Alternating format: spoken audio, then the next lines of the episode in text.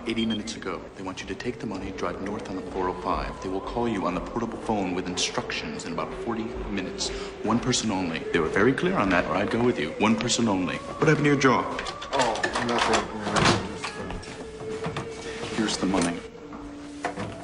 And the phone. Please, dude, follow whatever instructions they give. All right. Her life is in your hands. Man, don't say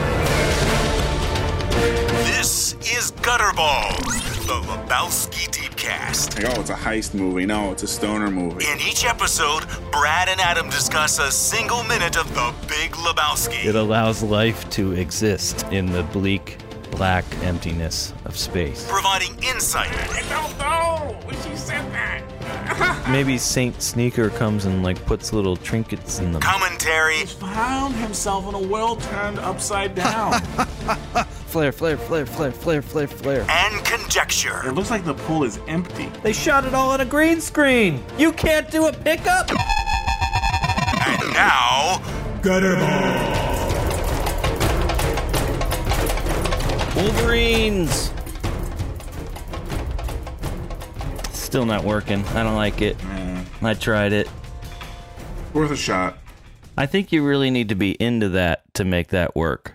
Like you have to feel it. I didn't really feel it. John Biesecker used to say Wolverines. Uh, Do I know him? That name is strangely familiar. Yeah. What He's- era of his life, of your life, is he from? Well, uh, from as young as I can remember to like sort of dribbling out into the Penn State days. Okay. But we didn't go to the same school because I went to a school 40 minutes away from my home, but he went to the close by public school. Uh, I was one of those public school kids. Yeah, not these fancy private school kids like me. It sounds so hoity toity when I describe it like that. Like I went to this awesome, like, you know, we got Only a- 17 kids in your class. Right. Ooh, I got my ascot on. I'm like, I levitate around the hall. I just, yeah. No. There's more or less like a faculty to student ratio of like one to two. Yeah, more or less. I mean, to like literally, probably 10 to 1. Because, you know, you got some art teachers, gym teachers, extra. But I mean, there was only one class per grade, obviously. And even those classes were the big ones were like 25 kids. Mine that was, the, a little that was the high enrollment section. There was one class, I think it was two grades above mine. there was only one poor male in the class. I think that the class size was like eight, and it was seven to one. And what grade was this? Well, I don't know. It was all Those through, all of them. just all through the grades. You know, once in a while there'd be ten, sometimes there'd be seven, but he was like the only dude. Well, that's kind of cool. kind of cool, but I think maybe one of the other ones may have been a sister, Mm. which Yeah. takes it down a couple notches on the, the cool ladder. So, but yeah, John Biesecker, he uh, he was around, and uh, he he screamed Wolverines in the background of one of the first movies. In fact, maybe the f- the first like actual real movie I ever made, with also John Whipple, the two Johns. In fact, John featured heavily the the word John featured heavily in the title of this movie. Are you ready? I'm ready. Just you are sitting down in your special podcast chair with your fingers splayed out, right? I, that's exactly what I'm doing. Okay. Dejan vu. That is pretty awesome. Yeah. Yeah. I thought of that. Hell yeah. And he liked Red Dawn a lot. Yeah, apparently he liked Red Dawn a lot, which was directed by our friend John Milius. See? So there is a It connection. connects. Yes. John Milius, the inspiration for Walter Sobchak. There you go. So hi Brad, how you doing? I'm doing pretty good, Adam. It's a little, it's kind of humid today, Yeah. It's getting to be that time. but uh, it, but it got pretty cool toward the end. Pretty pretty warm down this way still. I'm feeling a little a little parched. Maybe I'll take care of that. It was kind of uh, cold yet humid, if that's possible. Bizarre, That's possible. bizarre, somewhat un uncomfortable. That's the kind of stuff that, like, when that happens in October, can get you right to the bone. That kind of wet, humid Yeah. coldness. But this was like cold. This was like humid. This was like it was cold. It was like not like hot out, but it was just not. But it, it was bad. Yeah, This was the bad. This wasn't the like chilly humid. This was like it feels fifty degrees warmer than it is because of the humidity. that's awful. I think it's psychologically damaging more than physically. Like, it does something funny to your your your brain matter, Your pituitary. your pituitary, which is better than having the procedure that this guy had, the eight month long boner. See, a guy had an eight month long I, I boner, did see that. I did see that. and I it just showed up in my newsfeed, but he uh, it went to trial. He sued the people who, you know, because he couldn't go to family functions anymore. Uh, like his kid didn't want to have sleepovers. Because like, I'm not going to that guy's house. His dad walks around with a raging boner all the time. It's horrible. Yeah, eight months. Eight months. Giant boner because he had a. Now I didn't realize you could do this. He had a penile implant procedure. I and this is you don't want to go too far with this. You do. I did WebMD and I took one more link not even a link. I just researched uh, penile implant procedure. No, I did three. So I went three layers down. I went to the three. So three layers. It started with the uh, Reuters page about the trial, uh, and this is in Wilmington, Delaware, by the way. And then I went to the WebMD page. I'm like, really? You can have a prosthetic penis some of sorts? And then they reference something called erection chambers, and then I googled erection Hmm. chambers, and then I was This done. is this is a this is a uh, V- rabbit hole. what is v- venous leakage? Is one of the, and I'm like, I'm done. I'm done. I'm not gonna research v- v- Yeah. venous venous leakage. During a penile erection, there's relaxation. No, no relaxations or muscles. uh, No rapid inflows. No chambers. I don't want to. So, Ugh. yes. So I was just. I believe the reason, you know, this again, all roads lead back to Lebowski.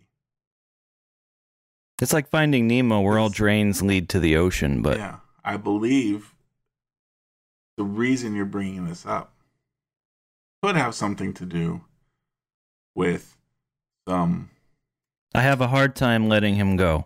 some uh yeah some visible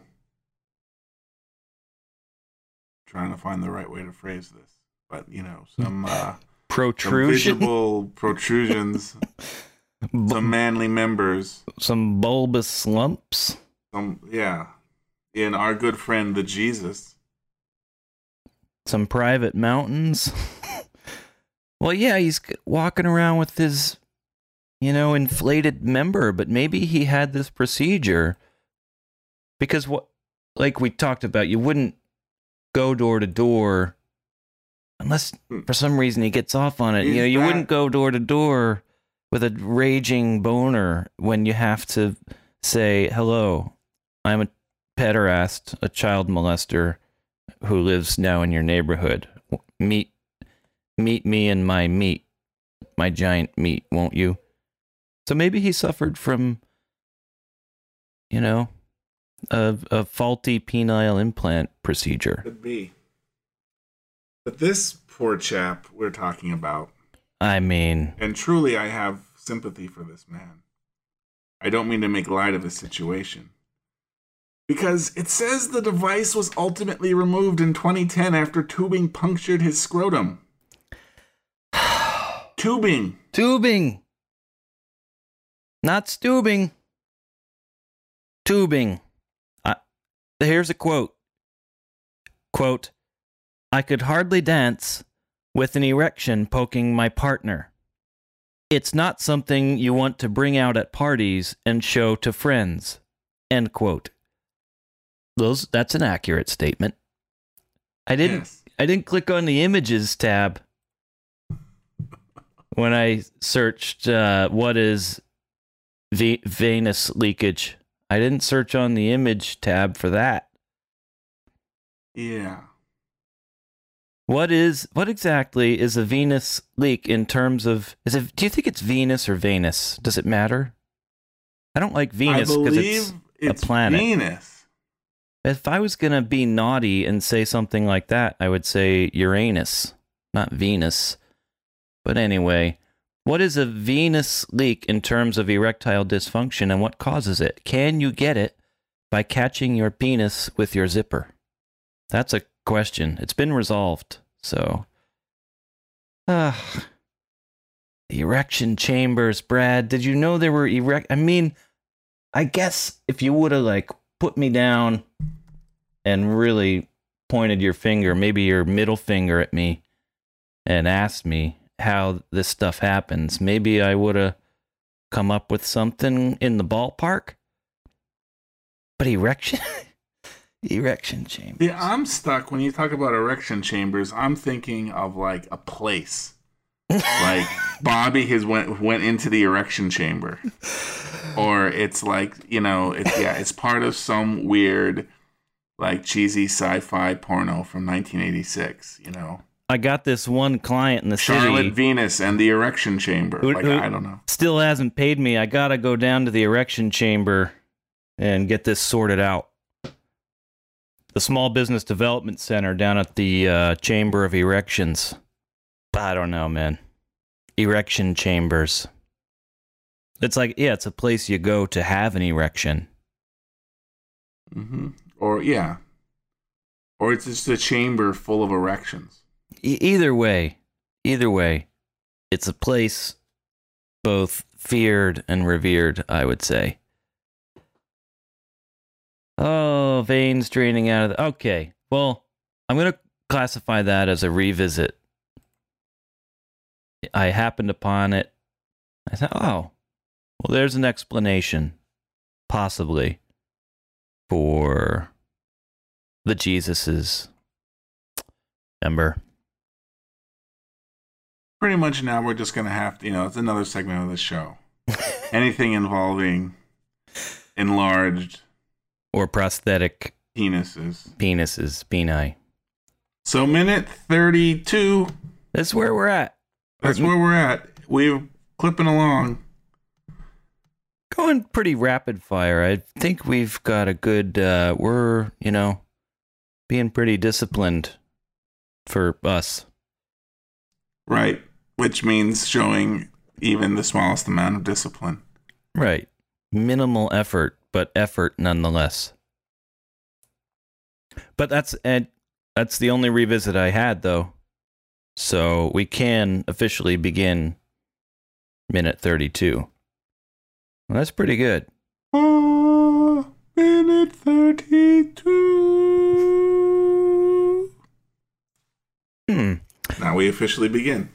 That's the beginning sound. 180 degree turn they do here.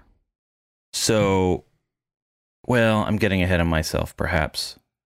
But we did The talk about these pins. We did talk about out. the pins. I don't have much to say because we did jump. We did last time yeah. overlap a little, and yeah, I mean, we we just kind of had to. We had the wonderful Simon on board. Right.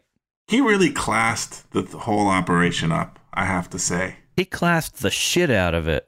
I I, really say. hope we can have him back on sometime soon. I don't want it to be too soon though, because number one is we can't look bad like twice in a row or two out of three times because he does outclass this this uh this operation. Oh yes, by a factor of four at least. Uh, yes, three to seven, anywhere in there. I'm I you could make a case, and I couldn't. Yeah, I'd be fine with it. But also, I want to like build up all of these uh, like film production type questions that he has experience with and can like lend uh, an insightful an insightful voice to. So if we just do it, you know, I only have one or two items here. I want to save them up and have a whole like grab bag full of these A things. smorgasbord, if you will. I used to think it was called schmorg smorgasbord, Smorgasbord. Maybe okay. but I don't think it's schmorg. I think it's smorgas, right? Smorgasbord. Yes. And it's not even a board like B O A R D. It's B O R D. Yeah. Smorgas board. That's got to be like Scandinavian or like Dutch or something. Yes. A smorgasbord is a type of Scandinavian meal served buffet style with multiple cold dishes of various foods on a table originating in Sweden. See, I thought I'd had a. So it means the cool table. However, I have to say that's not what it means in PA. No, you got hot items on there, mostly hot items. Yeah. Lots of wonderful hot items. Hmm. So it's pencil authentic Pennsylvania Dutch cooking. Look at that. Shady Maple Smorgasbord. Yes, Features- shady maple. 200 feet of all you can eat buffet laden with the finest in PA Dutch cooking, which is not going to be mostly cold foods. No. Etymology of this s- smorgas must mean like plentiful table. Oh, well, cold table. So it's not, there's no plentiful Well- about it. It seems the idea that this and I'm looking at this Wikipedia article, maybe the difference like in America the idea is that it there's many small dishes you're allowed so it's like instead of like let's say like the Chinese buffet where you like, scoop your slop onto a dish like I don't know. It doesn't really make a whole lot of sense. We'll see the etymology of it here. Is, is that what you're looking at? Well, okay, I take it back. smorgas, open face sandwich, board, table. And then smorgas in turn is made out of s'more, um, SM umlaut R, which is butter, or cognate with English, smear. Smear and goss, goose. So smear the goose on the table. Right. But goose also referred to the small pieces of butter that formed and floated to the surface of cream while it was churned. So So basically, what it literally means smear the goose. all over the table. Smear the goose on the table. It means smear the butter. basically take this decadent thing and smear it all over this table and then go scoop it up with your mouth. Yes. In Norway, it's called cold board, and Denmark, det cold board, which would be the cool table. Hmm. But smorgasbord, yes, is the smeared goose table. Pretty much, if you're in PA Du- Dutch country, it just means big ass honking buffet. right.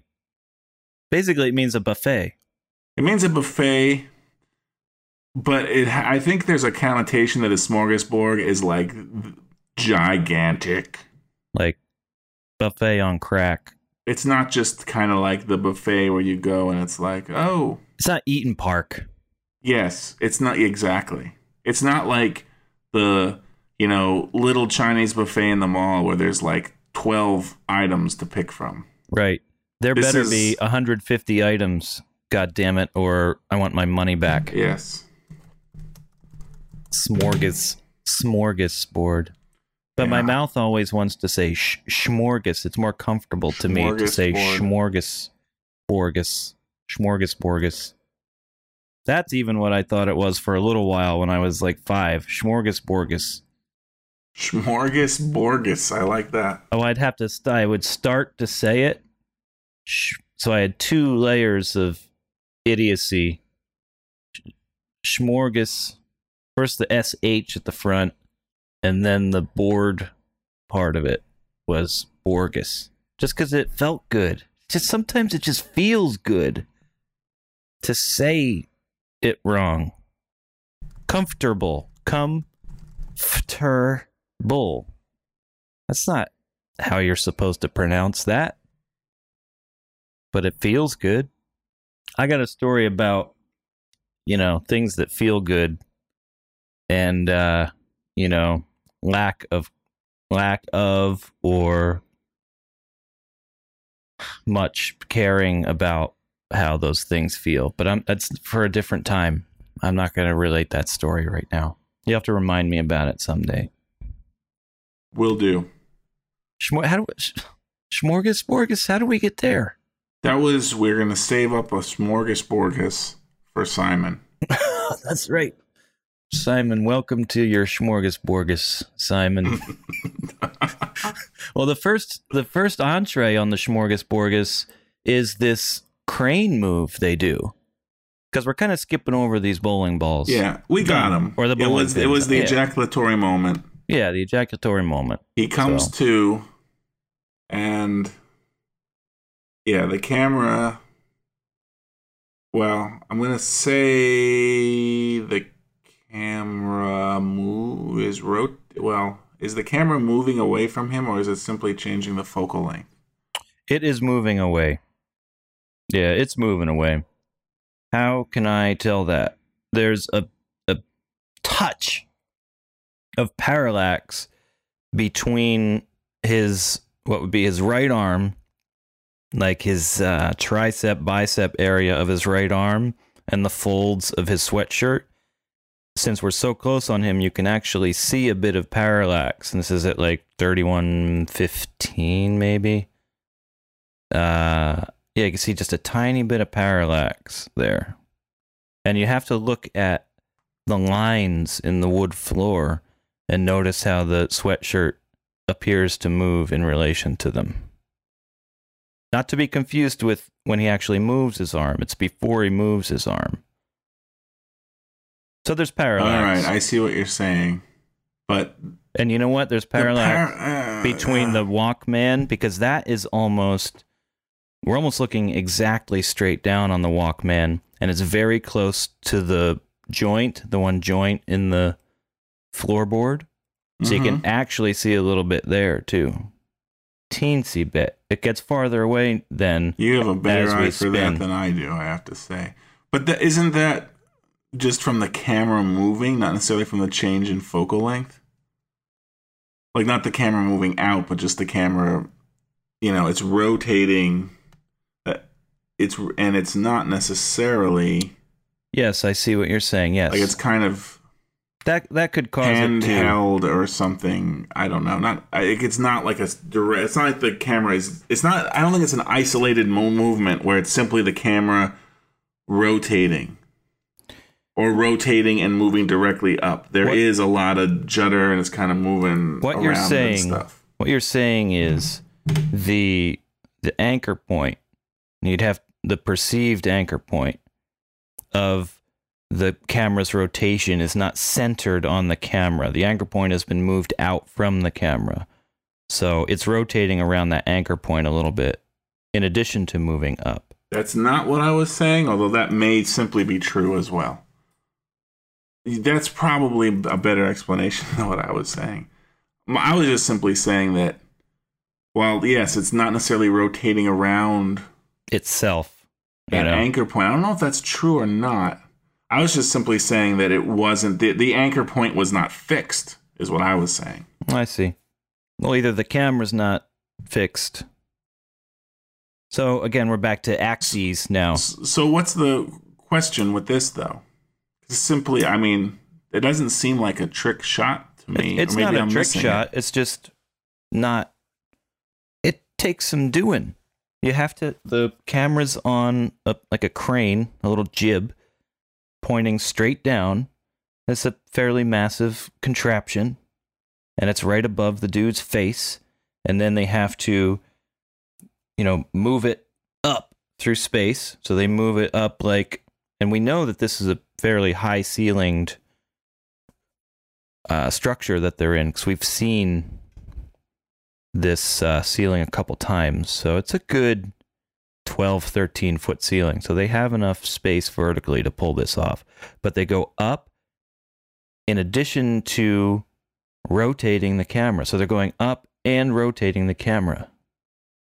It's just a, you know, So it is your It's a hard contention move. then that this is filmed, and not just this shot, but all of these interiors are actually filmed inside an actual little bungalow and not necessarily a set. yes. I don't think these are in a set. I, I can't be sure, but I don't think so. I mean, m- many of those shots in his little bungalow, which we've seen the outside of, it does exist. Uh, and we can get to this uh, a little bit later on. Maybe we can say it now. Go for it. I think I know what you're going to say.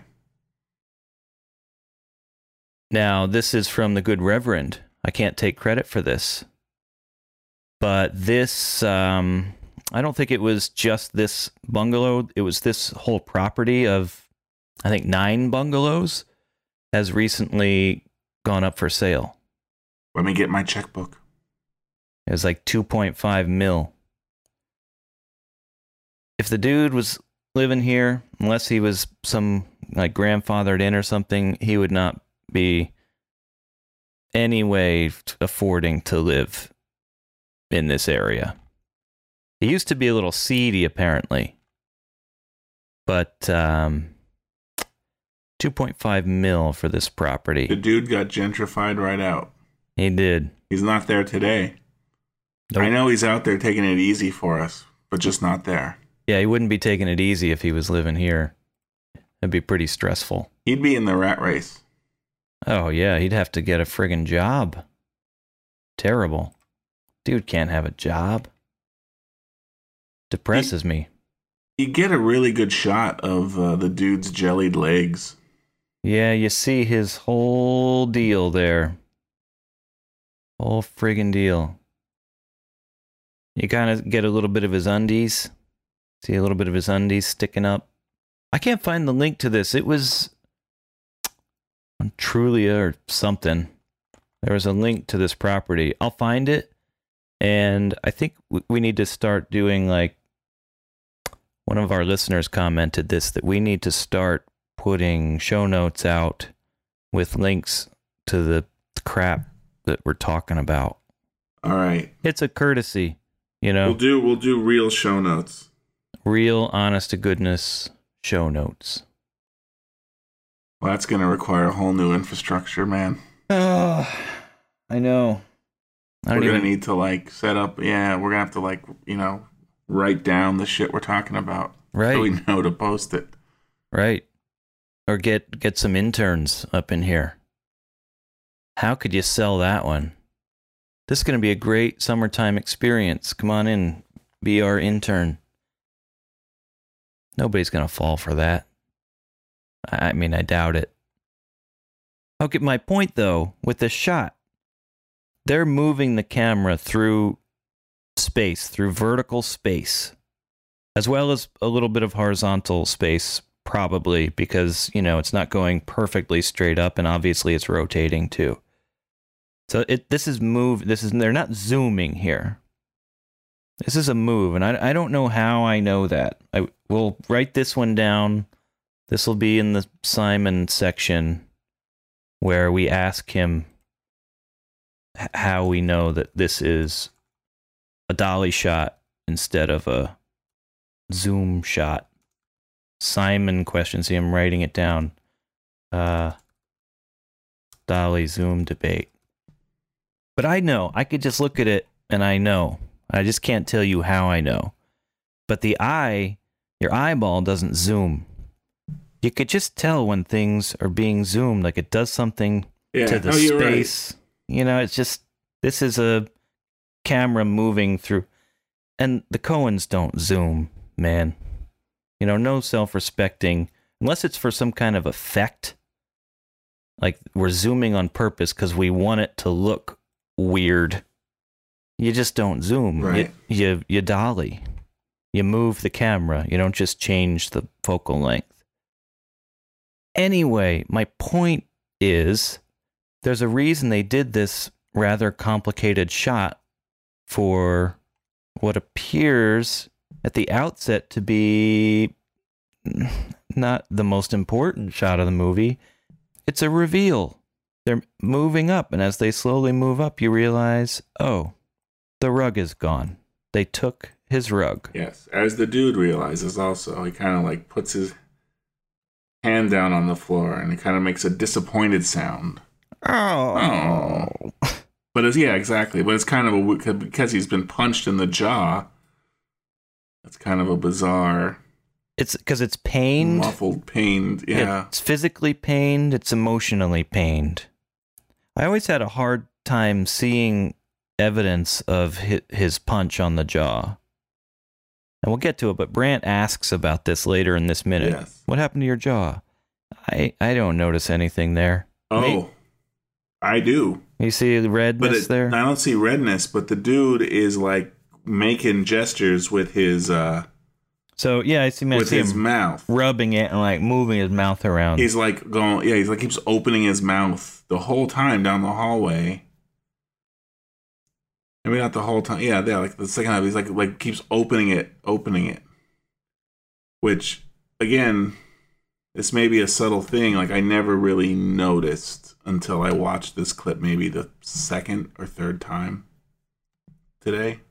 I never really had it in my mind. This vision of the dude like opening his mouth wide like a lion repeatedly as he walks down the hallway with Brandt. yeah, I never really Like I've always just been kind of paying attention to Brandt and just never noticed him doing that. Yeah, I don't think I noticed it either until yeah, a couple times into Yeah. it. I'm like, okay, I see him. I always assumed that Brandt was reacting to something that I just wasn't able to see because his beard was covering up the punch mark or the bruise or well, whatever. there is like a uh There's a little redness there, like I guess. like again because of the lighting in that shot you can't necessarily really tell. But there like there is yeah, there is redness there.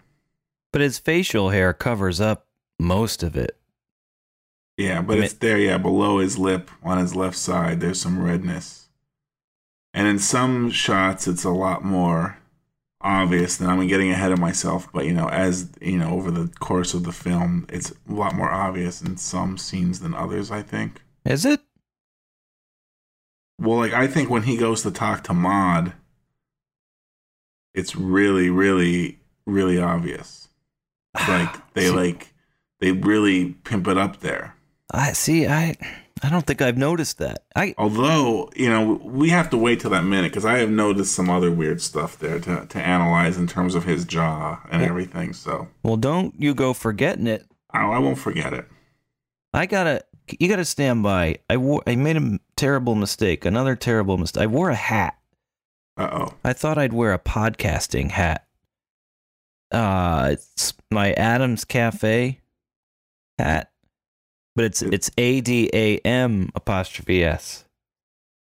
It's a, like a baseball cap, but it has like a like a like an atom on there, A T O M, but it says Adams A D A M Cafe. But it's got like the nuclear symbol, Right. a little bit of Confusing. googie. Yeah, it's confusing. It's right. But it does have the Googie Googie connection there. Yeah, googie. Gogi. Go So Goagi. Gigi. But so it has all so yeah, so there, that's a good hat to wear. To Get you in the gutter balls mood. But then with the headphones on, you know how they have that little button right on top of the baseball caps for some reason. Yes. I guess where all the pieces come together. It's just bearing down into my skull. So I have to take it Ah. off. So I'm gonna have to take my headphones off to do that. So That's better. I, this is the second one of those hats that I've had. I got it at Walmart. Actually, my my wife got it at Walmart for me, and then I lost it. I don't remember how. It just was gone. And like a year later, she was at some other Walmart and saw one more of those hats sitting, the last one there, hanging there on a rack. And. Why do they sell this at Walmart? Is this like a thing in our culture that I'm not aware of? No, I don't think so. like it's just Hard a, Rock Cafe, Adams. Well, I thought Wait, maybe Cafe. Like it's Adams. Wait, what? Adams Cafe? You said right?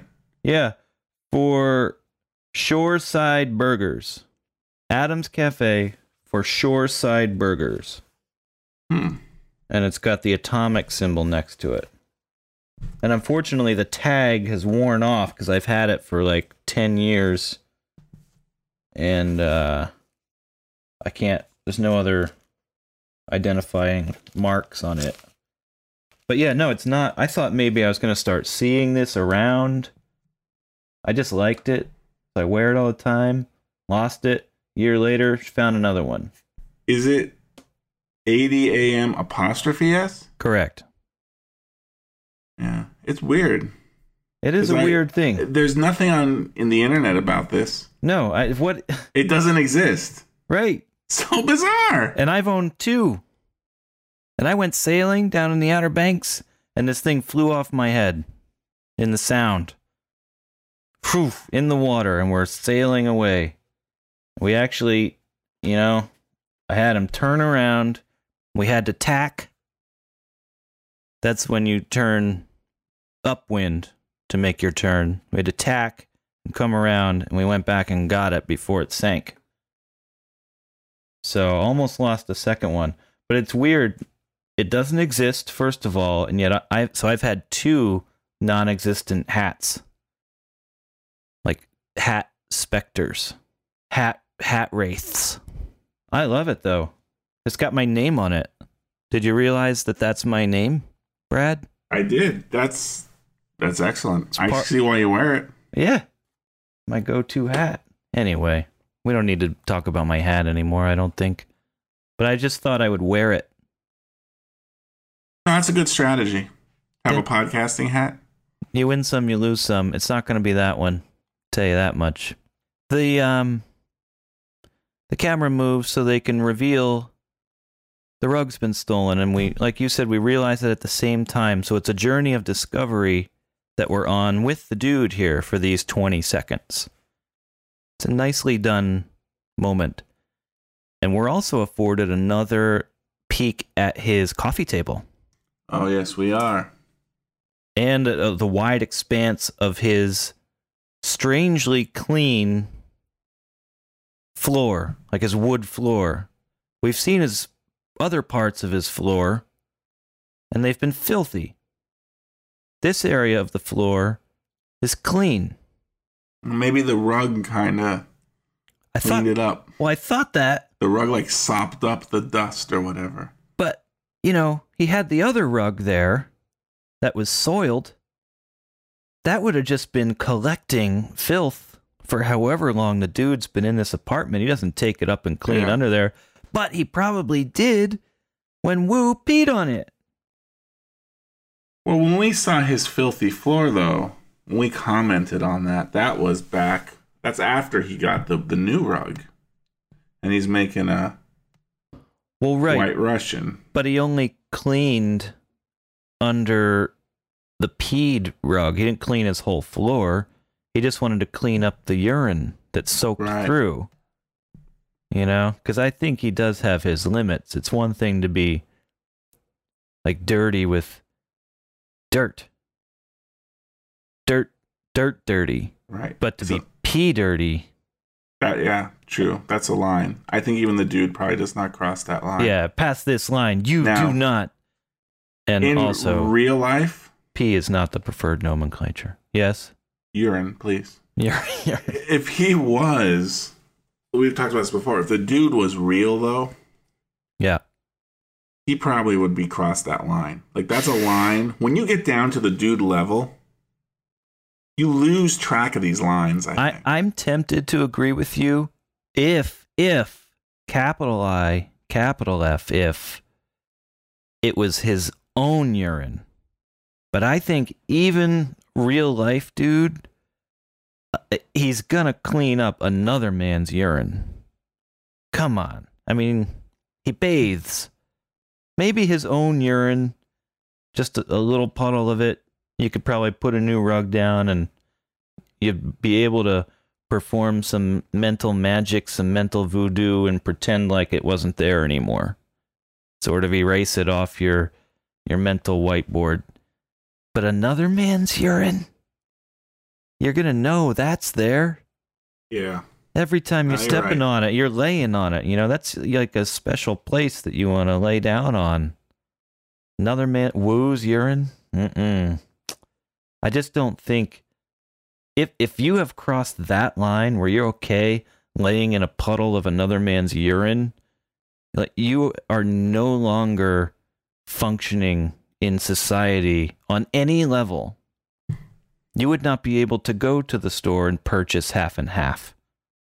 Check or no check. You would not be able to go into public and ha- have any interaction with people if you've crossed that line. He goes out and has conversations to some degree Yeah, no, you're correct. because that's de- that's just too depraved. So anyway, that's why this wood floor is so clean because he probably borrowed a mop from Marty and cleaned it.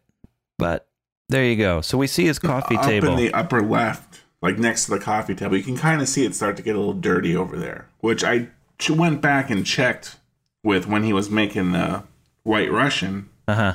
after his bath and new rug. That seems to match. It was clean around the rug. It was only the dirt seemed to encroach from all the other, like from the corners and the hallways and other rooms and things like that. Right. The stuff on his coffee table matches as well. Does it? You go back, you can see the Japanese cooking. There's like a candle, a pink candle, a shoe. Oh, that's a. A- Can- I thought it was a plunger. It's a candle. I think it's a candle. Yeah, I, no, I think a- you're right. It's like a iron candlestick with a candle in it. And then there's a styrofoam like cup, like fast food soda styrofoam cup, which has now been on turned on its side. Originally, in the when it was making the White Russian, that cup was was upright. Well, you know, Perhaps. they removed a rug. There's a exactly. of chaos. Exactly. Exactly. That's what I'm thinking.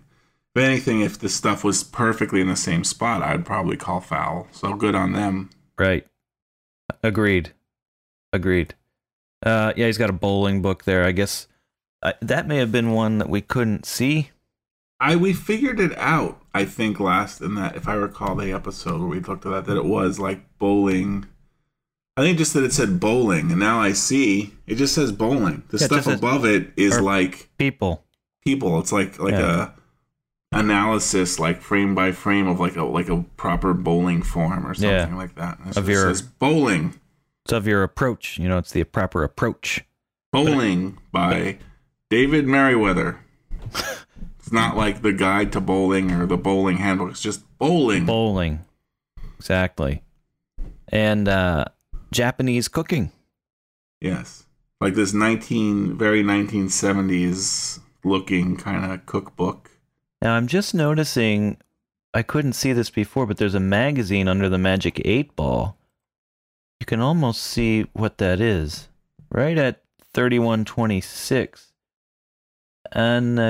Anagame. Hmm. Agim. Agimont. I think it says management. Management. I'm just guessing. I mean, I can't really see it. It definitely says management. Well, you know, he's he's part of the management. It's a magazine, though. It's a periodical. It's not a book. So it's like a Newsweek or something. Hmm. Popular management. Yeah. No, I don't know. Yeah. And underneath the Japanese cooking, there's another type of bowling book. Bowlers, it says, and the O has like a bowling ball in it. Like it's like Bowlers Weekly. You can't read the rest of it, you just see the top. So he really does like bowling. He likes bowling. There's a lot of bowling stuff there. His bowling pin little pipe is there. His drug pipe. I think that's His a drug pipe. his drug pipe because he doesn't smoke tobacco. I haven't we haven't seen him smoking any tobacco. That's a Mm, yeah, I don't think so. it's a drug pipe. It's So naughty. Although it looks like I, you could convince me that that's a pack of American spirits, which are a type of cigarette. It's a yellow box, but you can't see enough of it. Where would this be? It's uh 3125 upper left corner. It's only on there for a moment. But that looks like a pack of American spirits. Wish I knew what magazine that was. It's it's tantalizingly close to legible. Ah. But it's like obscured by the ashtray too much. You just can't see it. And he's got one shoe. One shoe. Up on there. Well, it's a shoe he needs to fix or something. It's th- that kind of shoe is pretty indestructible. Like a canvas boat shoe or something. What's he gonna fix? Well, that's why it's still laying there. Exactly. Smeared goose table. More like it. So, So- during this entire camera rotation smorgasbord of Morgus Borgus. Smorgasbord of things to look at on his coffee table, we do hear the beeping pager. Beep beep beep beep. Beep beep beep beep. Oh, and real quick, I there may have been I wasn't convinced enough to really make a thing out of it, but there may be a little trickery. So when the bowling pins fly off into the infinity of and blackness of space, we see the pager going off, but we just see the red light. Like it comes and commingles with the flying pins, bowling Yes. pins. It's pretty bright, and you think, what is that? A star the top of a radio tower? Because we're looking out into space. Like, what is this? It's an airplane flying through the sky, and then it fades in. You see, oh, it's the light on his pager going off. But I think they were increasing the luminosity of that red light. And then when they fade in, there's the last little, right when it's fully faded in and we can see the dude, the last flash of that light is happening right as the fade is ending. And it kind of like weirdly goes from very bright to like normal brightness. I don't know. Like I said, it's not enough to like. I just think they wanted to emphasize it and they probably helped it out a little bit. Right. Well, I think it was. It could be completely artificial, like when it's bright. Like I don't think they actually did a shot where it was exposed in such a way that all was that was showing up was that light. I would agree with you. I mean, they could have, but I don't think so. I don't think so either. Because also, when it's with the bowling pins, there's no perspective to it. Because that light is actually made up of three smaller lights if you look at it closely. And when we see it with the bowling pins, it's almost as if it's facing like directly, just Right. front on. Right. But yeah. that pager's twisted a little bit. It's rotated around a little bit. It's like the one one of the three little red lights that make up this light we can see all of, but then the other two are too close and they're being slightly obscured by the rim surrounding them a little bit. It's just yeah, it's not front on. And with the pins it is. So I think you're right. I think it's manufactured. Not that there's anything wrong with that. Who hasn't manufactured a you know a tri light beeper light in their time? And in this Everyone's doing it. in this close up, this you're supposed to be able to see this bruise. I bet you. His face is turned so that we can see it. They're right up on it, but it's just like a little bit vaguely red. I bet. Yeah, they, you don't really. I mean, it's there because I'm looking for it, but yeah, it doesn't really. I mean, it's almost like too realistically subtle. Like you'd think they'd Yeah. like make that thing like red and purple, like oh, he's all bruised up. right, or like a little dribble of blood, you know, coming down the the lip. But no, it's yeah, too realistically subtle. Exactly. But I, now I've never been punched hard enough to be knocked unconscious, but I'd imagine that leaves a mark because, especially your head is on the floor, so there's no recoil. So you don't, you're not able to lessen the impact by your head recoiling back. Right. It's just Yeah. there absorbing the entire force of, you know, the slight uh, apprentice artist's blow. So I guess the apprentice artist is able to strike hard enough just to render some unconsciousness, but not hard enough to leave too bad of a mark. The unconsciousness is probably only because it's like a symptom of the head being against the floor. It's almost like he's getting punched from both sides. Have you been punched in the face? Don't. I don't think so. I got punched in the face once, but it was like I almost didn't notice that it happened. So that I don't know if that counts. It's like I didn't really feel it. It says here the best way to punch someone out is a punch that makes the head rotate. Huh. Rotate. Yeah, as opposed to a uh, It's like a translational strike, e.g., a jab. right, a jab. Like straight on.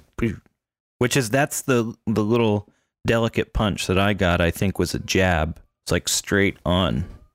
But if you're doing like a like a roundhouse or a hook or probably an uppercut because it makes your head go back, that probably works too. I just named like three kinds of punches. Haymaker. You're a punch aficionado. Haymaker, that's four. Body blow, five. Uh, uh, I'm trying to conjure up my Mike Tyson's punch out days. That's all I got. The bull, the bull charge, the Sandman, the Soda Popinski. Remember Soda Popinski? You didn't. I do. You didn't. You didn't play that. I didn't really play it, but I was aware of it. I've watched other people play it. It was. I never got into that game. of course not. You're too too cool for that. Pretty much, yeah. Yeah. You put, I bet you were playing some Zelda though, or were you just too cool for all video games? I I like missed out on some block of video games. I didn't really was never into Zelda. Definitely into Mario.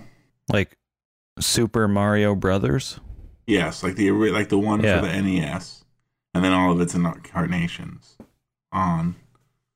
But I was never into. I don't know. I just never got into to Punch Out, and I didn't get into. uh Somehow I missed out on Zelda. Also, Did you have an Atari before that? no, Oh, Atari 2600, I did not have that. Ah, like Space Invaders, Asteroids, Enduro. You didn't have any of that. No. Oh, man. There was one game called. These games were terrible. Mountain King. And the game consisted of what looked like ruled paper, but like ruled Okay. paper for like like first graders. So it's like the incredibly wide I don't know what that's not margined, but the space between each line is like gigantic. It's like an Yes. inch. It's like two inch. You could just like, you could have just be the most palsied kindergartner ever, just scrawling your way around, and you could still stay within the lines. The game looked like that, except the lines as you went up from bottom to top, the lines became shorter and shorter and shorter. So they formed like the vaguest impression of a mountain, Okay. right? Like a mastaba. It's like a flat topped pyramid. And Oh, okay, that's a that's a new word for me. I like it. I hope it's a real one. I hope I didn't make it up because I would feel sheepish. But you would try to jump from one line up to the next line. And then there'd be little clusters of diamonds. And you would just walk into them, and then you had them. You have to do anything. Walk into them, jump up to the next line, walk into some more. That, and that was basically the extent of the game. And once in a while, this like this blob would move across, and that was supposed to be a spider, I think. Because although it was Mountain King, you were actually underground. It's like an underground mountain. That's why there were diamonds. You were going into the mountain. Eh, Yeah, well, you're moving up though. You're you're moving bottom to top.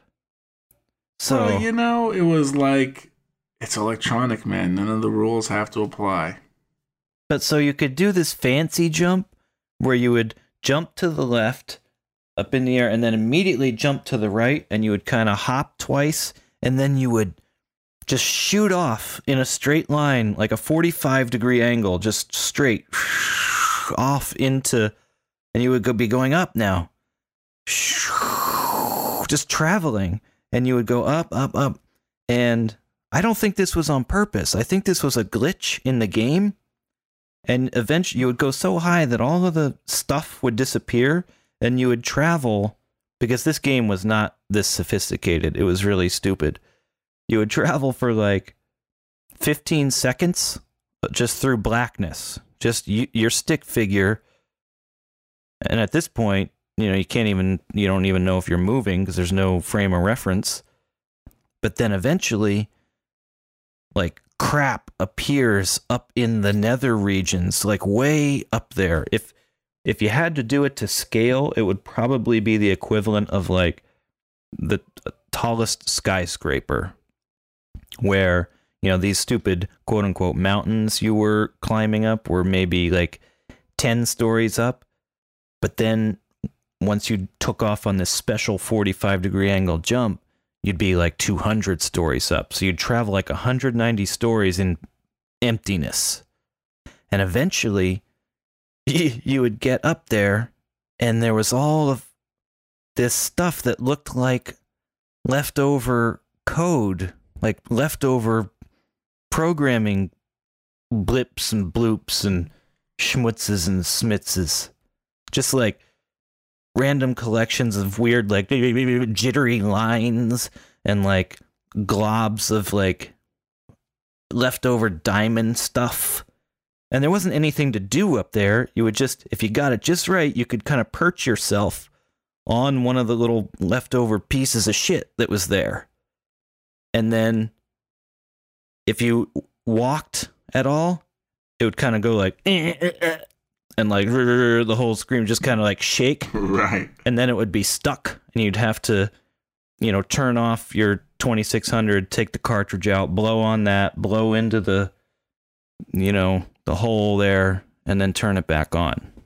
But i think it was just leftover junk somehow like code and they just hit the space bar like the return key you know 200 times. Well i don't want to delete it. We'll just put it down there something it Right. like it wasn't Or- gameplay Yeah, or it's something like you know you've just moved into some other like you know it's just kind of looped through the memory and came back around, but now like everything's offset, Yeah, you can't You know, all the bytes are, like, it's no good. offset by one or something. So it's just all this glitchy nonsense.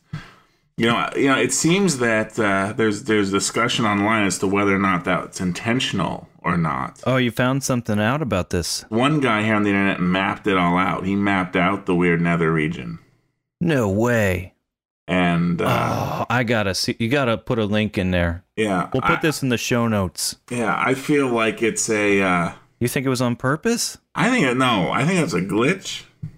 These some of these people on this thread seem to think, oh, it was like you know, must have been, maybe it was supposed to be there, but they didn't finish it. Yeah, because when I now how we but didn't I have think the it's not real. We didn't have the me, internet. just is a glitch. you know there was no internet. You couldn't find these things out unless you subscribe to like. I remember Nintendo had that magazine you could subscribe to and get all the special codes to do all the junk. You know, A B A Yes, B yes, left right whatever, which I never got, but they didn't have that for Atari 2600. So there was no way you could know these things unless you stumbled upon it. And I just stumbled upon it one day, hmm which is madness. Yeah, well, I had so I discovered So I had a Sega Master System. Okay. Now that was between the Ataris and the NES. No, that was just it was after more the or less. NES, right? It was more or less a contemporary of the NES. All right. It was a competitor to the NES, and I discovered an Easter egg. It's probably it's a very well known Easter egg now with the help of internet. But again, I stumbled upon this myself. You turn on the system, and like the Sega logo comes up. And I believe if you hit up and both buttons on the controller while that logo was up, this game showed up. The logo scrolled to the side, and there was just a game. you had to be losing your mind when that first happened. I was like, what the F? Yeah, exactly. There's a game, and there's something like 99 levels to the game. I think you- I only ever made it to like level 20. It was like too hard. And you know what's insane about that? You were probably by yourself, and there's no easy way to like have proof of that. You can't take a picture easily. Right. If you do, you'd have to get your film camera out, hope it exposes properly, hope you can see it, hope the flash doesn't hit the TV. You're probably calling people like, yeah. somebody. it's, it's easily reprodu- rep- reproducible, right? And I remember True. Well, you going, didn't know well, I remember though. telling other kids, kids at school, no, this is real. This happened. And they're all like, you're just making right. this up. Why are you such a dork? Just shut the fuck up. All right, like that was more or less the reaction. And probably in retrospect, all these kids knew that that happened. I was like the last person to figure that out, and they just fucking hated me. It's probably like the reality of the situation. But it was yeah, mind blowing. And again, I discovered it on my own. That's I don't awesome. know how. How did I discover that on my own? It's like, okay, it's the mid 80s. Life is so boring. I'm just going to like put the card, the system on and start hitting buttons Well, I'll tell you to though, entertain myself. Because once I think John Biesecker got uh, that Nintendo magazine, and probably Shane Myra too. I may have been the only one, actually, now that I think about it, that di- didn't get the magazine. Cause, you know, can't afford that. Can't afford that dollar ninety nine. But uh, once they started telling me about all these little A B A B up down things you could do, like I started hitting all the buttons all the time at all different phases during powering up, powering down. At any given point, like my gameplay became very poor because all I would do is like just be hitting combinations of buttons. Start button, back button, A B A B up up up up up up up just at all times. So maybe that was going on like I don't know. You were aware that there were times when button combinations could do special things. Probably. I don't, yeah, I know. I, I knew that. But I have a hard time imagining. Getting it just right. Yeah, or just sitting there being like, okay, I'm gonna try combos. And maybe that's I don't remember how I discovered it. You probably wrote down, okay, you had it all mapped out. Today, when I start up, I'm going to press up and start button. And then tomorrow, I'll press up A button. Day after that, I'll press up B button. Then you go through all the combinations. It probably took you two years doing one every day. Maybe longer than that. Maybe you had to do like two a day.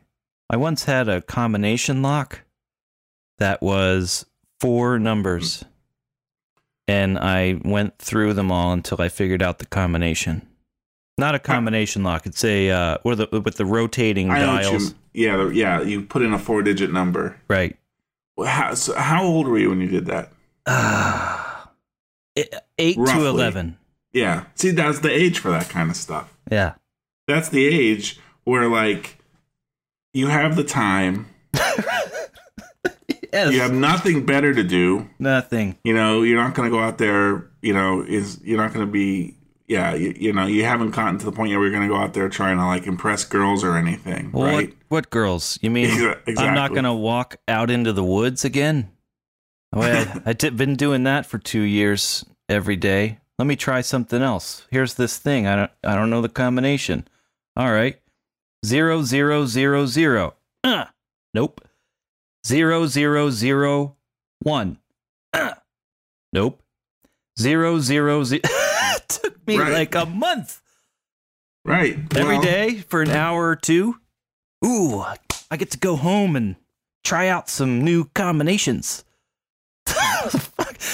Right. Well, if you only did like a hundred a day, Ah, I wasn't doing a hundred a day. it would only take you a hundred days to do all of your combination. Well, So you're, you're saying you're doing less than a hundred a day? I, average. Maybe I averaged that. Maybe. I don't know. That seems like a lot. But yeah, 100 days. That sounds about right. Probably totally took me three months. I was like, I got this. I can beat this. I mean, it was a great example, I think, you know, as a young person, like, I am going to beat something. I am going to make my influence, the power of my mind is going to, you know, alter the actual world. And I'm going to make this thing that is a lock open. And then I will own it forever because I will know its secret. Yeah. Other eh, kids were like learning the guitar, piano, playing sports. I had a fucking lock that opened and closed at my beck and call, at my command. And it was so sweet because you earned it. I earned it. It's not like I went and bought it and it, they just gave it to me. Here's the gum. No, I fucking earned that shit. You earned that combo.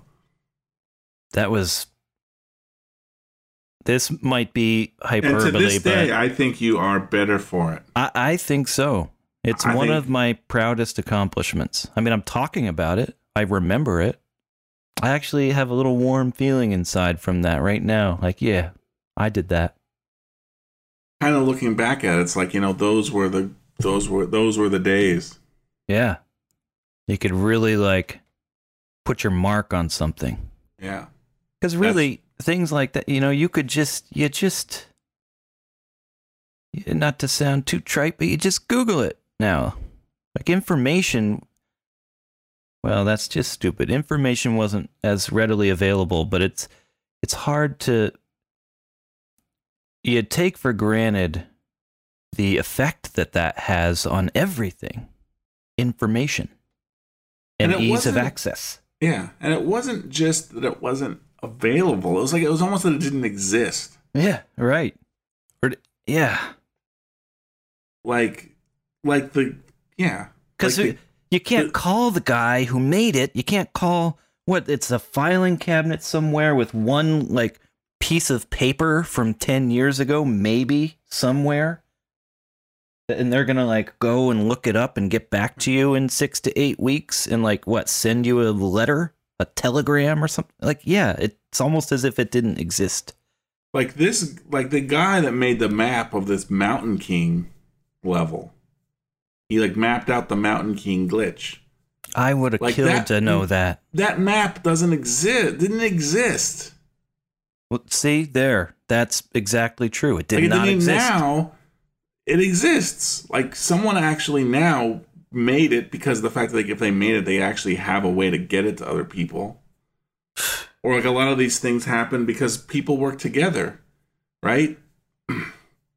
like now you could probably yeah, you know, hook up with 10 other people online that really want to like crack the code of this lock and like you can share tips and tricks. I had to go it alone. There's probably not many zeros. Skip them. People don't put zeros in their combination. No, you know We what? Discovered that. I, it was tempting. It was tempting to me to start not at zero zero zero zero, but I said no. I'm not gonna start at like zero one zero one or something. I'm not gonna start there because what if I get all the way through and then I go oh zero one zero zero and that's that's it. You just gotta, yeah. You just gotta bite the bullet and go in order. That would make me go you insane. You can't start jumping around. no. What you could have done, you know, is taken some pieces of paper, wrote out every number from zero zero zero to nine nine nine nine, and then just tried them randomly and crossed them off as you tried them. And you, statistically, that's a better way. Oh, I don't think it's a better way statistically, Okay. but yeah, it's just another way to do it. Or even better yet, you could have just tried random numbers and write them down as they don't work. Well, yeah, that's what I thought you meant. But yeah, then you have to keep track of that piece of paper. The nice thing about going from zero zero zero zero was the lock keeps track of where you are for you. As long That's that's effing brilliant, man. as long as nobody comes and fucks with it. So I had to hide it Oh. because I didn't want my brother coming in there and fucking with it. So I hid it. It's like under my shirts in my drawer. Don't tell him that. Because, well, I guess he can't. I don't have that lock anymore. You can tell him, actually. He c- can't affect me well, you know the combo now. I forgot it. That No was the most take- frustrating thing. I forgot it like a year later. I didn't use it for a while and then I forgot what it was. and I was like, ah, damn it. Whatever. I think I threw it away. I think uh, when the dude and Brandt are walking down the hallway Yeah. and they get to the little cabinet where the money is. And Brandt gives them the suitcase full of money and the phone. Two things. Yeah. So this, th- these are audio notes now. Number one, Oh. the man in me becomes diegetic in the beginning of this minute. So there's number one. Yes. It goes from full on, like, this is not happening in the world, Right. It's a dream sequence. dream sequence to as we transition to the dude laying on his floor, it becomes oh, it becomes teeny, and oh, we're hearing it through his headphones, which are slightly ajar now because he got punched in the face. That's number one. Number two, the classical music is playing once again in the titular Lebowski's home. Diegetic. It's not right up front like a dream sequence. Kind of, you get the sense it's emanating throughout the home which is motivated by the earlier scene where he's playing the music. Yes. Number three, this entire scene of them walking down the hallway, all of that audio, sound effects, the music, the dialogue, it's all looped. It's all been, there's a term for this, ADR, which means uh, automated dialogue replacement. They kind of riff on that a little bit automatic dialogue replacement. Um, in other words, it was uh, maybe the steps were too echoey for them to use the actual sound they recorded when they shot it.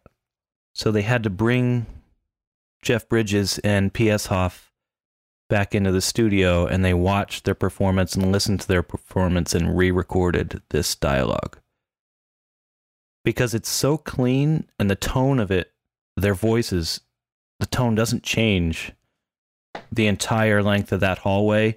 And even as they get close and they're there at the thing with the suitcase, it's all it's the same. It's like rock solid, same level, same uh, presence. This has been looped. What What do you mean by looped? I don't understand your term. I understand ADR, but what, Well, that's the same. It's I guess that's looped is just a term of art for that. Yeah, it's just another term for that. I guess that's more of an old school term where they would um they had we'd have to ask Simon Tarr, I'll write this in the Simon Tar section. But uh they would cut pieces of magnetic tape that were exactly I'm getting this all wrong, but the idea was they'd have a section of tape that um, they'd bring the actors in, they'd watch the film that would be looping on a repeat loop, loop, loop, loop, and they would just record them over and over, doing the one line until they got it right. So it'd be looping again, again, because you never get it the first time. You have to get your performance up. You try it over and over, ten times, twenty times, however many times you have to. But they would loop the image. You would watch the image and just record the uh, line of dialogue over and over, looped, as it were. See, I see. Yes. But we'll ask about this process. Looping. Anyway, it's been looped. And the sound effects, you can tell because the when he hands the dude the briefcase, it cuts off too quickly. Like the release of the sound, the tail of the release doesn't fade out neither. It's clipped almost. You should listen to it. I, I think I okay. Yeah, let me try this again. Let's see. Here's the money. Here's the money. Here's the money. Yeah, it's very weird. It's like "Ti- oh, click." just cuts Yeah. off. Yeah, instead of like, yeah, there's like kind of a clanking of the briefcase. Instead of being like clank, it just kind of goes, clink. Yeah, instead of yeah, just clank, it's like clank, clank, clank. yeah, very awkward. Once you know it's there. Yeah, weird. But listen to how perfect the voices are. So, hear me out now. If there's two ways, well, three ways, obviously, looping being one, but you can have a boom mic, which is on a big fishbowl, and they hover it either above, right above the actors or right below the actors. That would have been very difficult to accomplish in this scene because we see them from very far away. Right. So when we first see them, there's no way that there's no boom in that shot. You could see everywhere all around them. The only way place it could be would be to their left, our right. That can't work because they're walking. So you could also do lavalier mics, which are little wireless jobs that you can hide in the clothing. But you know, they're walking so much, moving around, like Right. you you run the risk of getting clothing noises and scratches and scrapes and it doesn't sound muffled at all and i just think you know it's a thing that when you make a movie i kind of looked this up a little bit but they say average there's 35 to 40 lines in a movie these days that gets looped. It gets replaced. And it's a tricky thing because you bring usually just some of the main actors in and they're just in a room you know with walls standing in front of a mic and now they have to try to re like regenerate all of this uh, emotion this performance like elicit this performance from themselves get all of the you know get hyped up get get it into the scene get into the mood of the piece it's difficult you know, sometimes not all the people are there that were there. Obviously, you're not on set. There's none of the energy of the set. And the weird thing is, what I read was they will, when you go in and loop your dialogue and they put it back into the film, they pitch it up. They change the pitch. Because when you're actually shooting the movie, you're excited. And it's like, dude, are you fucking this up? You fucked it up. You fucked it up. You know, he's like, excited and his voice Hmm. is going up. It's very high pitched because I'm so excited. But when you're in the bare walls of a recording studio, it's very difficult to do that. So they pitch it up. They pitch it up. That's up. fascinating. So anyway, they looped this and they probably pitched it up. What happened to your jaw? That's how he's saying it. But when you hear it for real without the pitch up, it probably sounds like, What happened to your jaw? What happened to your jaw? You know, it's probably faster, it's pitched up. So they have to like manufacture a bit of the performance when they re record this dialogue. They'll do it a lot when you're outside, busy city traffic, Right. or if you're in a remote location and you have to use generators for the lights, which are very loud. They'll do it.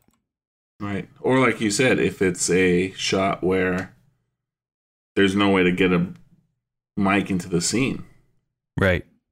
which is something I hadn't never really fully considered before. And you know, you can hide them in clothes, but that comes with its own set of risks. Yeah. I mean, I wonder, do they do that? I, I- mean, how common is that practice on a, a film? I think they do it. I think they do it. I'm not even entirely convinced they didn't do it in this scene. It's not like they're jumping around and rolling on the floor. Then they wouldn't be able to do that with the lav under the clothes, but they're walking. There is some some movement. I think the biggest tell is that the uh, the tone and the presence of their voices is just it's, I'm with you. It's, it does seem kind of off. it's solid. You know, it doesn't change. So because if they had a lav, like look at the dude when he puts all this stuff on him even. Like where would the microphone be? He slams the suitcase or the briefcase into him. Right. He slams the phone into him. that would have made noise. Well, there could have be a uh, like a boom in that part of the shot, and they simply switched from audio source one to two somehow. You would notice that. You would notice that tonal Yeah. change. But I think it maybe it's the sound effect of the briefcase clipping off that might be the biggest indictment. Well, why? What does that indict, though? Really, it's just simply some weird foley issue. It indicts the fact that they muted all of the production sound. Because, especially if there was a lav in somebody's clothes, or either way, even with the boom, you would have heard this briefcase impact his body and the phone go on top of the briefcase. You would have heard those noises. They wouldn't have been able to eliminate them. So they had to start with nothing. Because it's one thing to, well, you know, now that I'm thinking about it, I was thinking about the foot scrapes, you know, dude and Walter walking through the parking lot. Um, but you know what? That was probably looped as well because they get into the car. I don't know. I, you know, it's something can drive you to madness if you think about it too much. Just the amount of work it takes. Madness. There are some foot scuffs if you uh, since we're in the audio portion of the show, there's some foot scuffs as the dude and Brandt are walking down this hallway, and they do get closer. And I think he might step in some coffee grounds, you know, to indicate that they've gotten closer because they do come popping out as they get closer. I think they're just a very few grains of, of coffee. They step in. And I think it's supposed to be Brandt's shoes that are doing it. Uh, the dude's aw man is so, so very good. Yeah. I love this. This is a little exchange of dialogue that I always loved. That we just starts in this minute. It's a shame that it's kind of broken up, or maybe not. I mean, we can maybe get more into it. Well, I was, I was minute, talking but- about the rug, the rug on man, but yeah, this Oh. this one's good too. But yeah, oh man, his jaw hurts and his rug is gone. Yeah. But yeah, this little back and forth is real nice. And he doesn't answer his question. What happened to your jaw? Oh, nothing. Uh, I just, uh, and then nothing. He just trails off. Yeah. And really, if you think about it, that'd probably be really useful information for Brandt to have, assuming, you know, from the dude's point of view, considering, you know, he's here to identify the carpet pissers. Another group of thugs have now come in and taken his rug. Right. This might be useful information. Some new shit has come to light. New shit has come to light. No dude that had not occurred to us. Her life is in your hands. Oh, don't don't Oh, say that. don't, don't.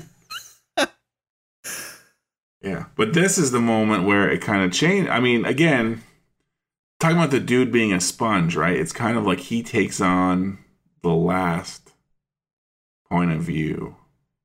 Because originally, you know, he was the one, again, he said to Walter, oh, she probably kidnapped herself. He's being very flippant about the whole thing. Right. And part of the reason he might not be mentioning the rug is he wants his $20,000. So he's just like, I'm not going to tell him this Oh, and confuse the issue. I just want, I'm going to do this stupid drop. She kidnapped herself and get the 20 grand. And then he's like, her life is in your hands. And he realizes, oh, wait a minute. maybe this was a bad idea. It was a bad idea. It was a bad idea to tell Walter I was going to pick him up. Like this whole thing, right? And so that's now this sets up. Well, let's not get into that because I got issues with that, but that's for next minute. Yeah.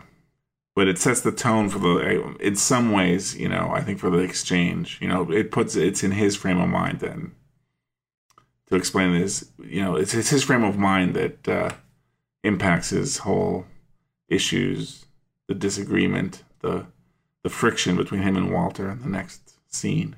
Yeah.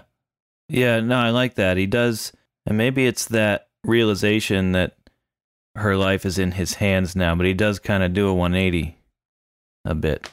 Not nearly, or maybe it's just getting closer to like, you know, D Day. Right. Yeah. That, I think that's part of it as well.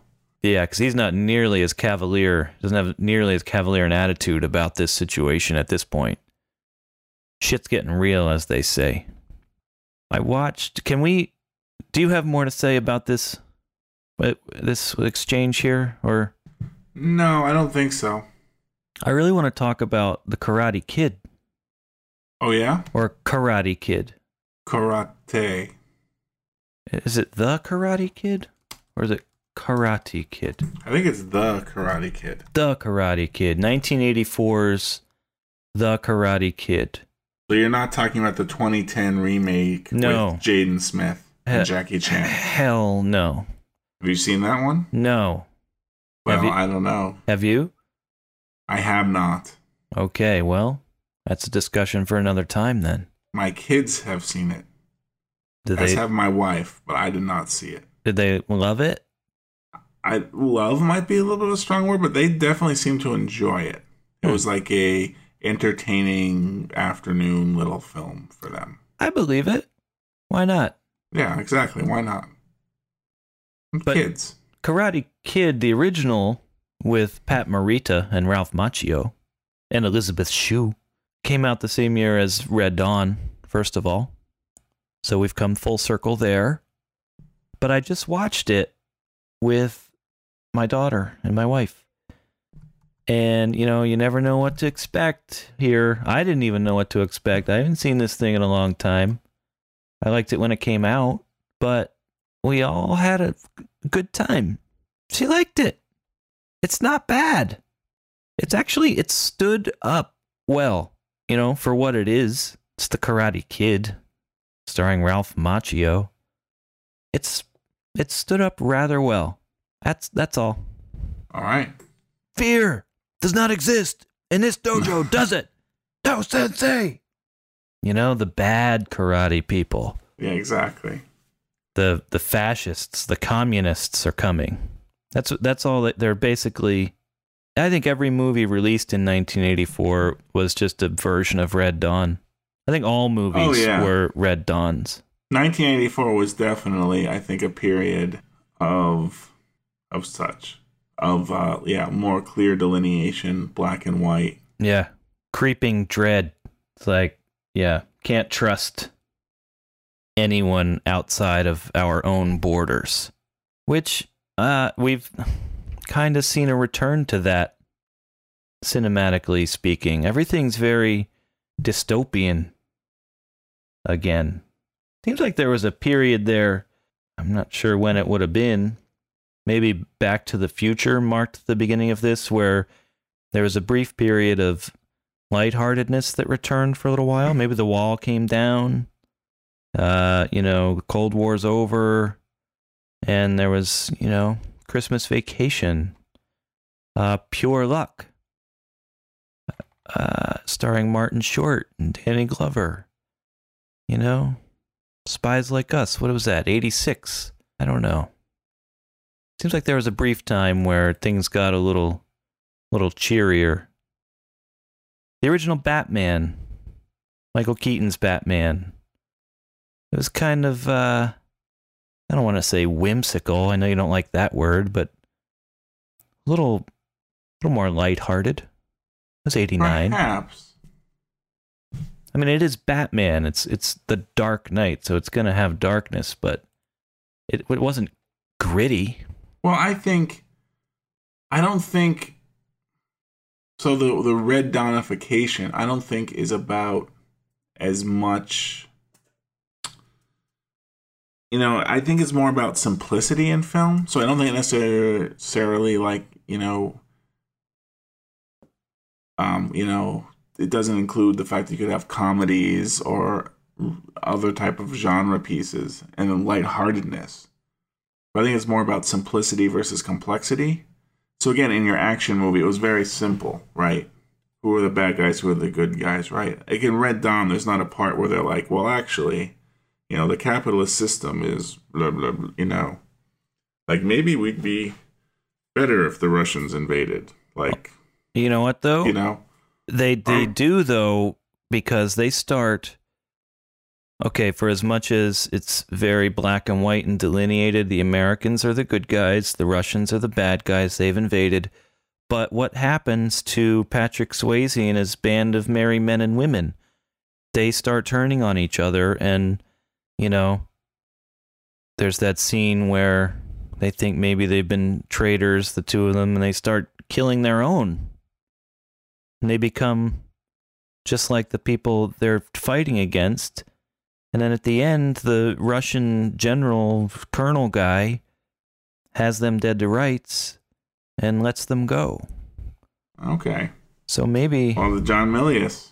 you know, Milius. Wrong. Yeah. I've never actually seen Red Dawn, so I was just kind of making some assumptions. You say the darndest things, Brad. I tell you, that's. Yeah, come on. Silly. Can we be in the dreams section now? Sure, let's do that. I mean, yes, let's do that. Well, it's- I will it's- save the movies I've seen recently, maybe for another episode. We're Well, running kind of long. Well, it's dreams and movies we've seen. Yes. So you do the movies. I'll save my dreams. well, I don't know. I don't really have much to say. I saw Silver Linings Playbook. Oh, I haven't seen that yet. I keep meaning to. I am not sure. When I first saw the trailer for that, I was just kind of like, "Oh, what?" Well, I wrote it off as nothing. I wrote it off as nothing, pretty much. It barely was missed- a blip on the radar, honestly. Yeah, pretty much. And then I saw this like Academy Award talk. And I was like, "What? That movie? That one? Really?" And then I realized, "Oh, it's David O. Russell." And it's funny. So this is hilarious, right? You can actually, you know, this might totally, you know, uh you know, out me as just such a charlatan, but you know, so uh, I watched the Too trailer for that, man. Yeah, I watched the trailer again. okay. I watched the trailer again thinking this is a David O. Russell movie.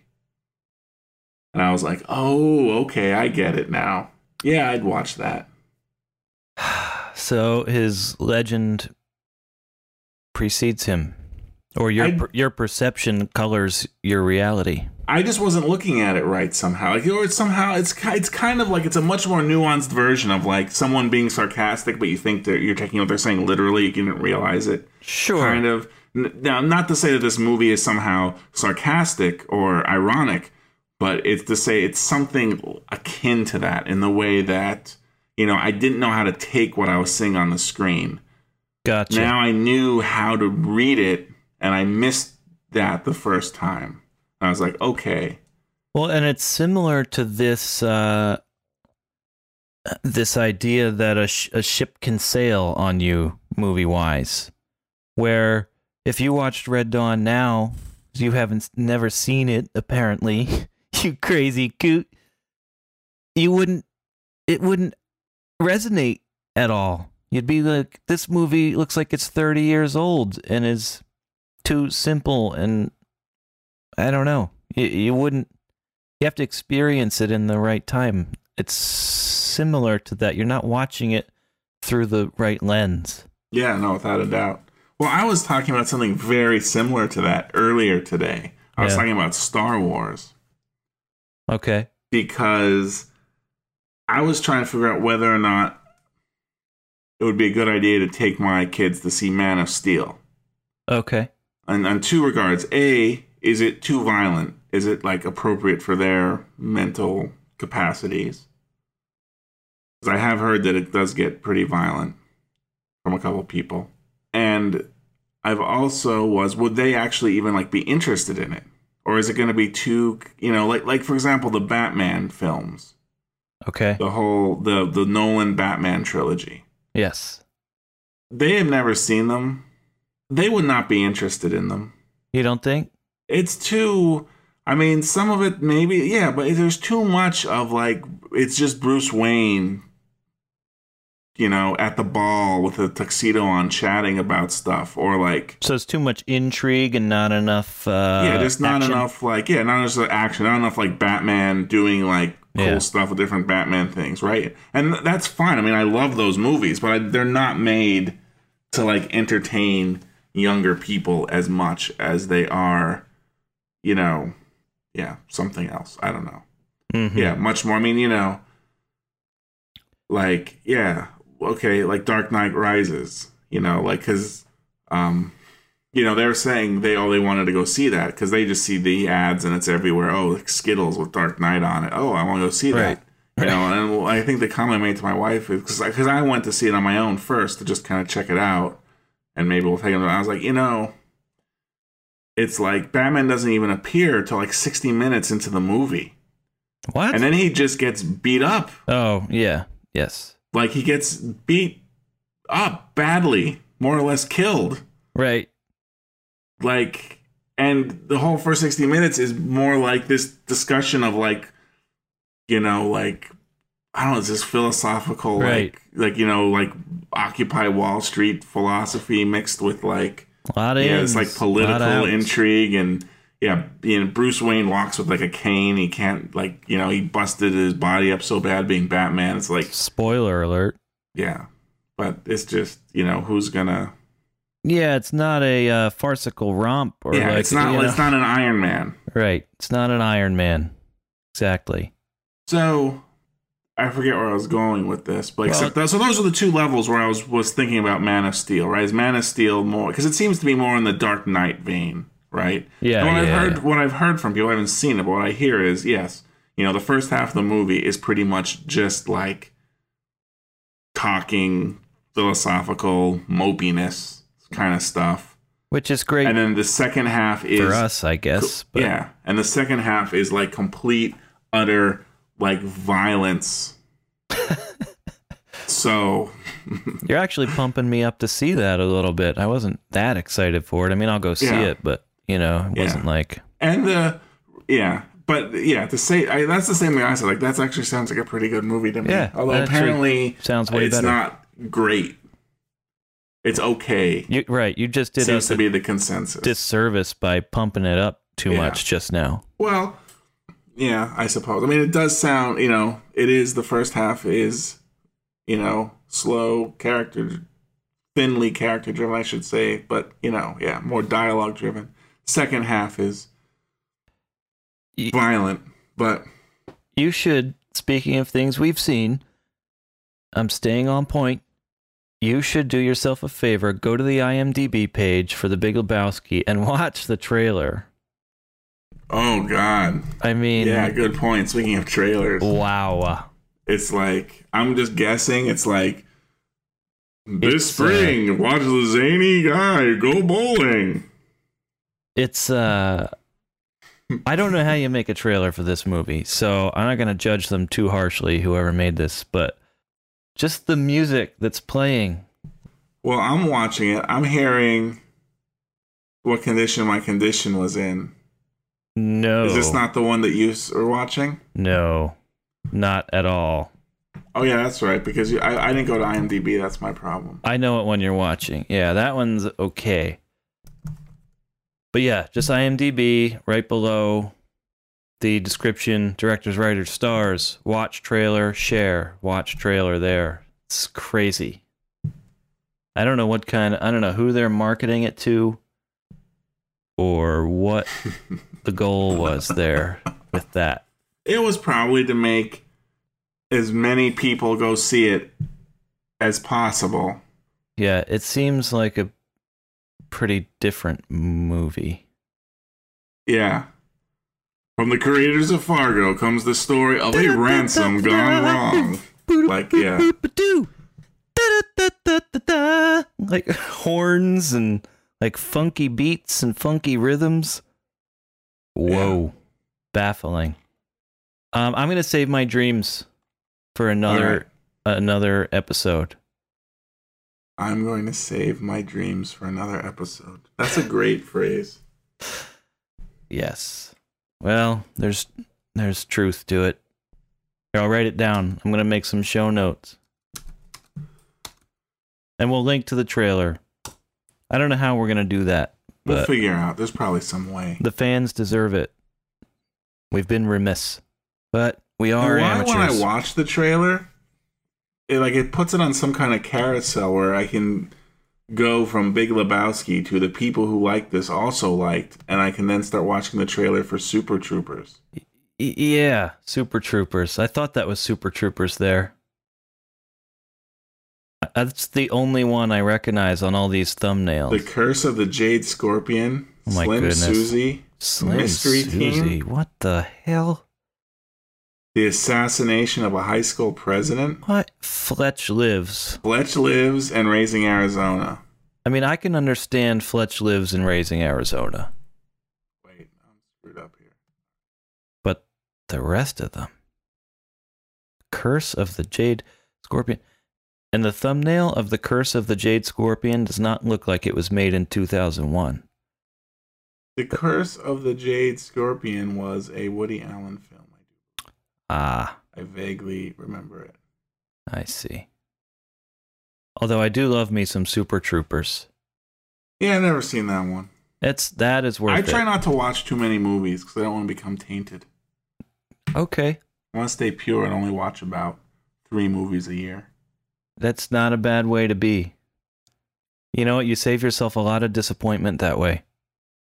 So if you prefer a life with less disappointment, you're on the right path. Because I most of the time I just end up angry and frustrated and slightly depressed after I watch a movie. Especially if I Silver Linings paid for it. was pretty good. But did you pay to see it? I did. And I rented it from iTunes. okay, and it didn't make you angry that you'd spent money on it. Oh, it was it was good. Okay, It was decent. It was a decent little film. all right. I'll take your word for it then. It was enjoyable. I thought it was well, very well put together. Very well acted. Well written. Oh, I forgot to. Oh, we'll have to come back to it. We're we're done. Let's uh Let's do it. put it out to pasture here. Let's, let's Let it put it uh, out of its misery. chew its cud out in the out in the. uh I guess it wouldn't be on the poop deck if it's a cow, unless they were transporting it for some reason. Exactly what they're doing. They use cranes to lower the cow Yeah. onto the poop deck. Next time on Gutterball. The My dirty undies, dude. Laundry. The whites.